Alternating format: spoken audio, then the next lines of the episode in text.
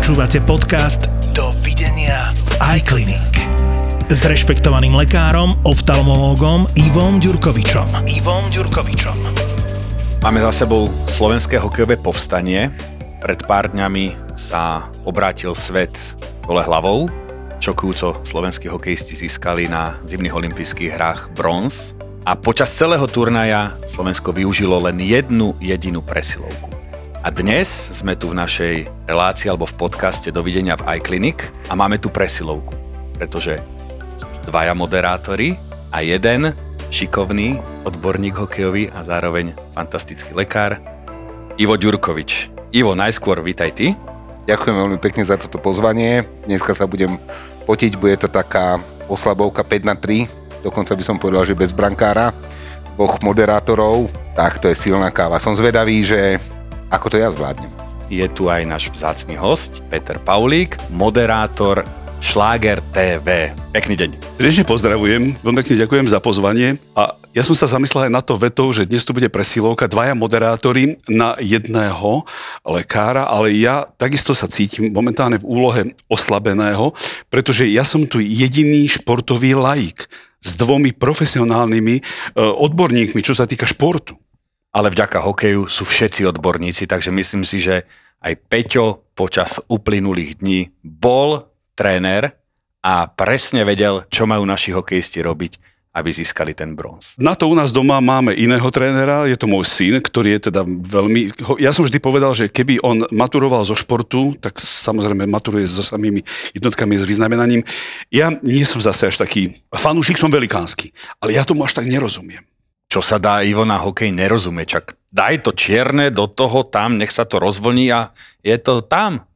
Ja som si to tiež na začiatku myslel, až dokým som tomu nepričuchol a dokým som sa do toho úplne, že do toho hokeja neponoril. Ja som si myslel, že to je veľmi jednoduché, no a dneska, keď už ten hokej reálne trénujem, nehovorím, že hrávam, trénujem, tak vidím, že niektoré prvky zvládnem, čo sa týka korčulovania a palicovej techniky, možno tak v druhom alebo až v treťom živote. Ja by som to napríklad charakterizoval v mojom prípade, že pozerali sme hokej a moja manželka, takisto tá je veľký fanúšik, ale len takýchto veľkých športových podujatí, hovorí, že viete čo, ja rozumiem tomu, čo je zakázané uvoľnenie, ale čo je to vlastne ten offside? A náš syn predniesol vetu okrídlenú historickú, že mami to máš to isté, ako keby si ty bola v obchode skôr ako predavačka.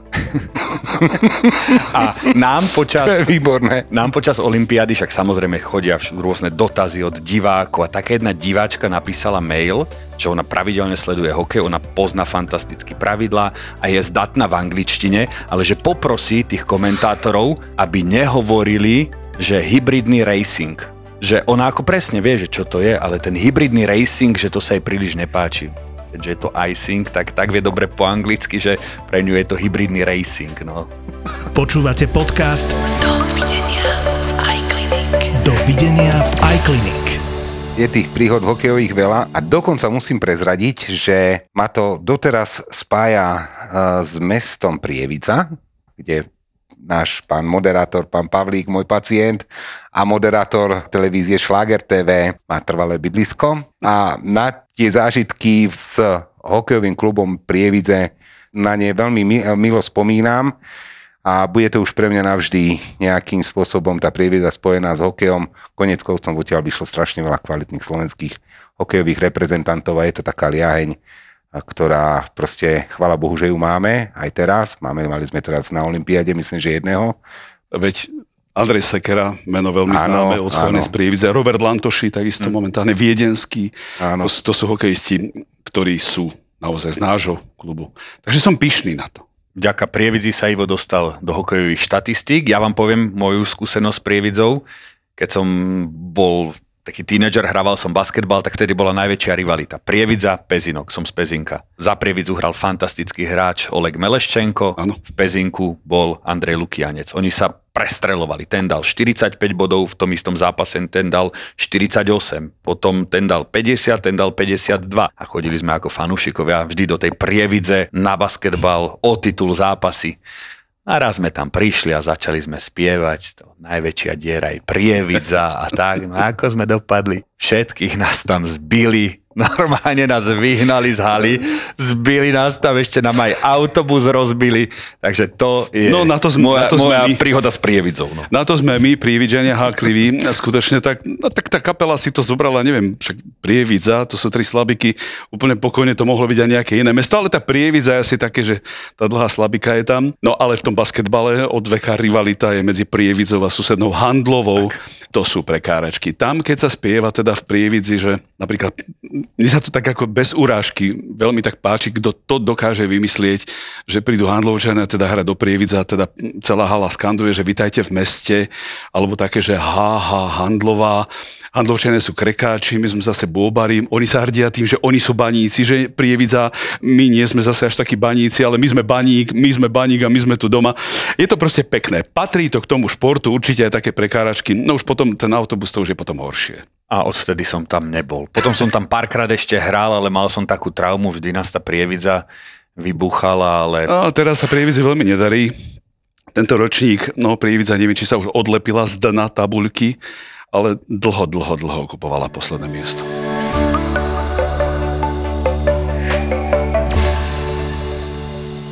Rozobrali sme už hokej, ktorému sa v Prievidzi príliš nedarí.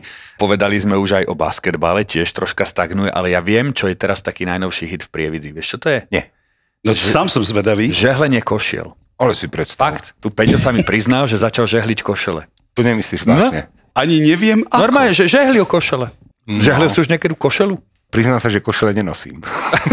To, takže si nežehlil. Ja som sa mu priznal, že žehlil som si párkrát, ale len tu tak vpredu, Áno. čo je vidieť. A on, že normálne pri telke si žehli košele. Áno, áno, stalo sa mi to, bola to veľká núdza, pretože dcéra, ktorá mi zvykne žehliť košele, je už teda v Brne na univerzite, no a manželka tá, bohužiaľ, má momentálne ruku, má v takom stave, že jednoducho nemôže chytiť tú žehličku. A keďže boli tam košele opraté, také, ktoré mám rád a ktoré potrebujem aj na televízny obrazovku, pretože dobre vyzerajú, tak neostávalo mi nič iné, len jednoducho vytiahnuť tú žehliacu dosku, vytiahnuť tú žehličku. No, prvé dve, to boli, poviem vám, to boli nervy.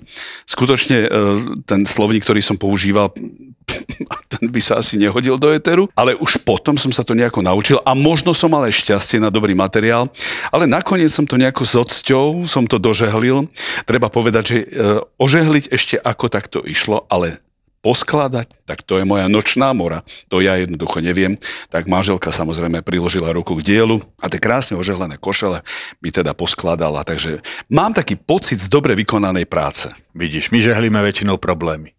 A ja, a ja. No ale na druhej strane ja možno premostím, ja sa spýtam uh, nášho vzácného hostia, že keď si ja predstavím za žehlenie, som troška tak profesionálne asi deformovaný, tam treba detálne vidieť niektoré časti.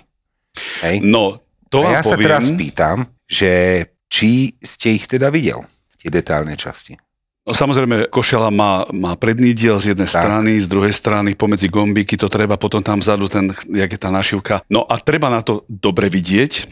A ja mám to šťastie, že od určitého času, a viem to presne, odkedy to je, bolo to od 4. oktobra minulého roku, vidím konečne, nie že konečne vidím dobre, ja opäť vidím, takto by som to, takto by som to nazval. A môžem teda povedať, že ten pocit, No, budem mať 55 onedlho a po 40 to začalo tak rapidne nejako e, so mnou ísť dolu vodou, tak po tých 15 rokoch, keď zrazu človek jednoducho, jednoducho vidí. Ja si pamätám, mal som 40 rokov a boli sme na návšteve v Berlíne, išli sme tam po takej hlavnej ulici jednej a tam bol taký nápis, že máte viac ako 40, nech sa páči, vstúpte dnu. Tak samozrejme chlapovi prvé, čo napadlo, že asi to bude nejaký taký obchod s takými všelijakými inými potrebami. Nakoniec som zistil, že to bola očná optika a presne vtedy sa to začalo aj u mňa po 40 ten zrak najprv pomaličky, najprv to boli také mušky, najprv to bolo také nejaké len také rozostrené videnie, ale potom som sa dostal do štádia, že jednoducho bez tých okuliarov som sa jednoducho nikam nepohol. Svojho času, zo začiatku, som mal okuliare naozaj všade. Na každej poličke, na sekretári, pri posteli, nad postelou, za postelou, vo vrecku, v taške, všade som mal okuliare. Keď som ich však najviac potreboval, tak samozrejme tie okuliare som nikde nemohol nájsť. A teraz e, možno to niekto aj bude poznať, vy pravdepodobne asi nie, vy pán doktor, možno z rozprávania, tá bezmocnosť, že človek príde do obchodu a ja som naučený všetko čítať. Zloženie, gramáž, Proste ma zaujíma, čo v tom výrobku všetko je. A teraz tá bezmocnosť, okuliare nikde a ja som jednoducho tam videl len niečo také zahmlené a nevedel som, čo s tým. Tak som potom skúsil ísť na multifokálne okuliare. To zase bol ďalší problém. Síce som videl, ale v jednom kuse som tie okuliare si musel posúvať hore, dole.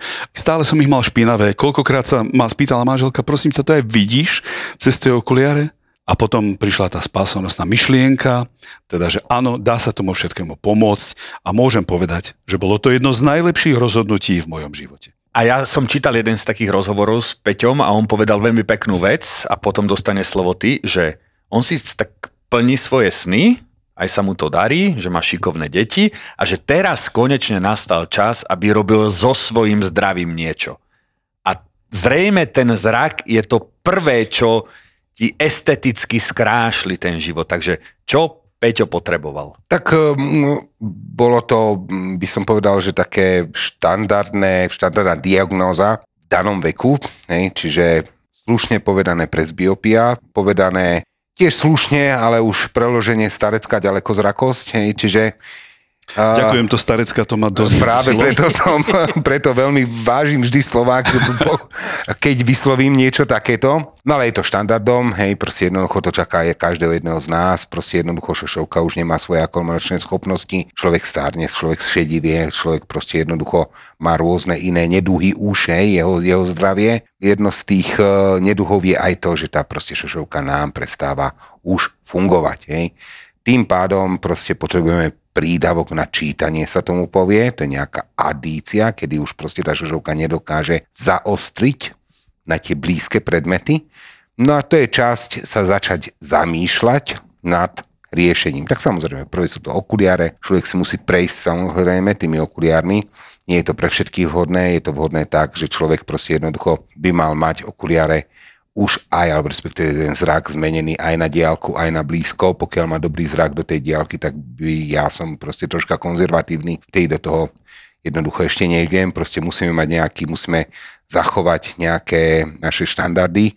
A v prípade, že ten pacient naozaj už potrebuje, už má zhoršenie troška zrak aj do diálky, načítanie už veľmi a chce sa nejakým spôsobom zbaviť obidvoch vlastne okuliarov, je to ideálne riešenie na toho, aby sa zbavilo kuriérov diálka, blízko, stredná vzdialenosť. To znamená počítač, blízke predmety, ako aj zlepšenie tej diálky.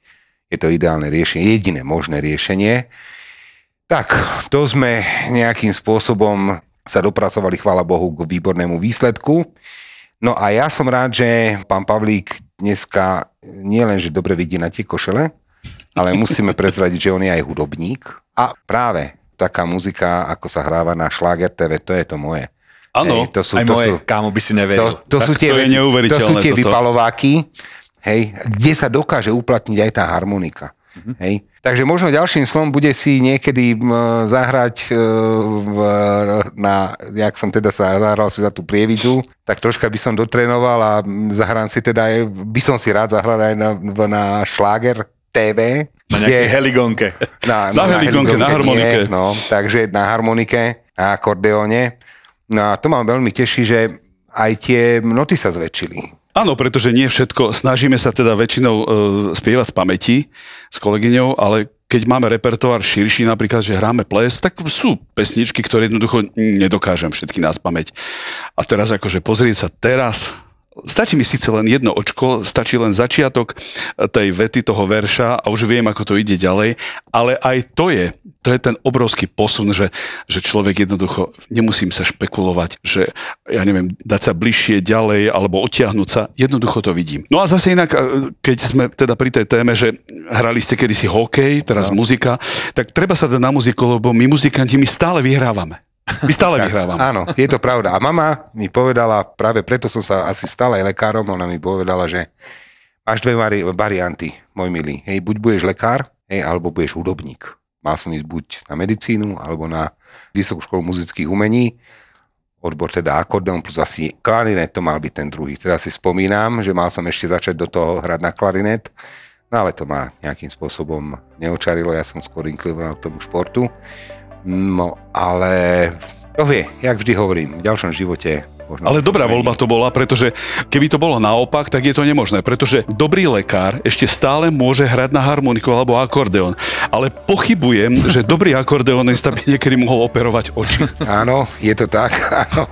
Aj keď na Slovensku je všetko možné. Začali sme tým, že sme e, momentálne boli všetci hokejoví tréneri, to znamená, že príde možno doba, že každý si bude myslieť, že až to ja viem tiež. My tak zvykneme hovoriť, keď nejakého takého slabšieho športovca sledujeme, futbalista, hokejista, že ty tak môžeš hrať akurát v očovej na fujare. Počúvate podcast Dovidenia v iClinic. Dovidenia v iClinic. Ešte by som sa veľmi rád spýtal na tvoje zážitky z Pekingu. No nebol som v Pekingu. Zo Bol štúdia z Pekingu, tak som bol som povedať. nakoniec rád, že som No. nebol v tom Pekingu, lebo čo mi kolegovia hovorili, tak to boli galeje. Mhm. Mali sme tam technika, ktorý dva týždne strávil v nemocnici. Prišiel tam negatívny, bol pozitívny, potom znova negatívny, potom znova pozitívny. V dobrom napísal teda, že čo mu je, že áno, mám troška aj horúčku, že aj ma niečo boli a tým si podpísal ortiel, že musel ísť do nemocnice. Lebo tak to bolo, že ak máš príznaky, tak ideš do nemocnice. Psychicky na dne, normálne to tam všetko riešili. Nakoniec to dobre dopadlo, aj sa úspechy nejaké zaznamenali, takže nebol som v Číne nikdy. Mám na konte 50 krajín, v ktorých som bol. Toto mohla byť 51, ale nebanujem, že som tam nebol. O, a som rád, že už konečne tá olympiáda sa skončila, pretože sa skončil taký azijský trojboj. Začalo sa to v Pyeongchangu v Južnej Koreji, nasledovalo Tokio, Japonsko, teraz Čína, Peking a už... Konečne to príde do Áno, Európy. Už, už idem okolo nejakej čínskej, azijskej reštaurácie a už pozerám na to, že ne, to už ne, to už rýchlo preč. To ešte Treba nejakú francúzskú, nejakú pizzériu áno, napríklad. teraz Paríž bude, Áno, potom Paríž. bude Miláno. A to je blízko, relatívne blízko. No, poviem ti k tomu ešte jeden taký tiež môj príbeh zo života, keď hovoríš o tom, že keď ideš okolo čínskej reštaurácie, že už nechceš e, vlastne, nechceš do toho vôbec vstúpiť, tak e, v rámci nejakej takej mojej duševnej očisty, pred koronou to bolo, ja som vždy chodil každý rok zhruba na týždeň, na dva do Indie. Prvý raz som tam bol, neviem, v roku XY, nepamätám si to, na jednu kliniku, mám tam veľmi dobrých známych, majiteľku, pani profesorku Rupal Šah, ktorá je moja, myslím si, že veľmi dobrá priateľka, ktorá proste jednoducho vie o tej oftalmológii strašne veľa. Hej, a raz ma tam pozvali, tak som sa tam išiel pozrieť. No a prvý som došiel, sa pamätám, o pol piatej ráno som pristal v meste Vadodra, eh, štát Gujarat v Indii. A že tak to je také malé provinčné mesto. Hovorím, tak potom som nakoniec zistil, že to má 1,2 milióna obyvateľov, takže nebolo až tak malé, ale na ich pomery veľmi malé. No a išiel som o pol piatej, hovorím, kde som sa to ja dostal, proste to vyzeralo. To bolo ešte v čase, keď bola, myslím si, že tá prvá vojna v Iraku, hej, kde proste jednoducho tam boli tie zábery z tej Falúče a takéto mesta si pamätám, hej, že proste ohne, smrád, neporiadok. Hovorím, hovorím to, to, tento štát je vo vojne. Hej. Som sa prvé pozeral, potom som zistil, že to je ich vlastne bežný život. No a presne tak, jak ty si hovoril o tom čínskom jedle, tak mi sa tam stala podobná vec, hej, ale stalo sa mi to s frankfurtskou klobásou a s frankfurtskými parkami. Ja som prvý raz, jak som tam išiel, ja som nevedel, že, alebo nevž, ne, neuvedomoval som si to, že vlastne oni sú v zásade vegetariáni. Hej. Čiže ja som prvý, prvý deň došiel, najdol som sa v hoteli, niečo tam bolo a stále to bolo vlastne dookola to isté, len som tam nevidel jedno meso, žiadne meso. Si kurni, kedy tu bude nejaký steak, alebo proste, že si môžem niečo, hovorím, tak kravu mi tu asi nemá, steak tu asi nebudem mať, hovorím, toto asi oni nejedia, ale mal nejaké bravčové, hej, a to je mm, štát, ktorý je vlastne islamský, hej, čiže to znamená, že takisto to bravčové tam nebolo, hovorím si, Kriste, pane, tak čo si dám, hovorím, tak furt samé kura som jedol, idem ja do McDonaldu, tam budú mať nejaký burger, hovorím, čo nikdy nie je, ale dám si nejaký burger, prídem do, Mac- do McDonaldu a tam všetko vegetable. Hovorím, Kriste, pane. Hej, ja prvý raz som tam bol dva týždne, ja sa pamätám, že už som bol naozaj v koncoch, no a výsledok bol ten, že ja som si normálne otvoril Google a dal som si do vyhľadávača, že webshop nedlo zelo. Hej, To, to, ako Kťukol som si na... Áno, kťu- kťukol som si na obrázok a ja som sa pozeral na webshop Knedlo Zelo, že ako to vyzerá. Hej, lebo ja som dostal takú chuť na webshop Knedlo Zelo a nemohol som ho mať. A proste kúkam sa na to, hovorím, to je krása, to je nádhera. Potom som si dal, že párky. Hej. A takto som si hľadal. Mal, Proste, ešte si mal miesto v bruchu potom Áno, lepšie? no, proste to, potom som si dal park. No a b- prichádzal som, išiel som vlastne tej Vadodry do Dili a z Dili do Frankfurtu. Vo Frankfurtu hovorím, ja pristajem v tom Frankfurte. Ja, ja viem celý ten stánok s tými frankfurtskými parkami alebo klobásami nemeckými. Aj tak bolo. Ja som našiel prvý ten stánok na letisku. Ja som dal 4 klobásy rovno, mne bolo tak zle dva dní, že som potom zase už frankfurtské parky nechcel jesť. Ale naozaj to chcem povedať, že ja ťa úplne chápem, že ideš okolo čínskej reštaurácie alebo tej východo-azijskej, že to nechceš po tomto trojboji ani vidieť. A neuveríš, tá trauma vznikla pred 20 rokmi, keď som bol ako študent v Amerike počas leta zarábať ako väčšina a bývali sme v takom veľkom dome asi 20 Slováci a dole bola čínska reštaurácia a sme si tam kupovali každý deň kung pao u takého malého Číňana 150 cm. A po mesiaci, že chodte niekto znova kúpiť dole kung pao, zavretá čínska reštaurácia, čo sa deje? A hádaj, prečo zavreli? Hygiena. namiesto kuracieho sme jedli psie meso. Aj, aj, Kung aj. Pao, normálne to on psa marinoval a prišli mu na to a zavreli ho. Takže ja som mesiac v čínskej reštaurácii jedol psa. Takže tam tá trauma vznikla. Ale chutil ti. Čokoľvek dáš do sojovej omačky, ti bude chutiť, ver tomu. Inak e, ja by som niekedy chcel ochutnať takúto pravú azijskú kuchyňu, napríklad v Tajsku trebárs, kde na ulici možno aj takého nejakého svrčka by som možno zjedol, alebo možno niečo také. Dokonca jeden čas som mal aj takú, že kto vie, ako chutí taký pes? No odkedy máme takého malého maltezáčika? Treba ísť do Brodského. Absolutne, absolútne, treba ísť do Ameriky, do čínskej reštaurácie. Čiže mám také chute, že by som teda tú azijskú kuchyňu vyskúšal taká, ako v tej Ázii skutočne je, ale e, to už asi nie je toto. Od hokeja až po gastronómiu sme prešli. Z muziku. Cez muziku sme prešli skoro všetko. Prstom sme boli, snad sme prešli celý globus, hej. Čiže boli sme dneska v Indii, boli sme dneska v Číne, v Prievidzi sme boli. Ja sa vám obidvom ešte raz veľmi pekne poďakujem. Ďakujem, že ste prišli, že sme mohli nahrať opäť jeden z pekných podcastov a je na tom to pekné, že nie je to pripravené nikdy toto. A naozaj som netušil, že skončíme v čínskej reštaurácii s marinovaným psom v Kung Pao omáčke. Ďakujem veľmi pekne. Dovidenia v iClinic. Ďakujem za pozvanie. Dovidenia. Dovidenia. Počúvate podcast Dovidenia v iClinic. Dovidenia v iClinic.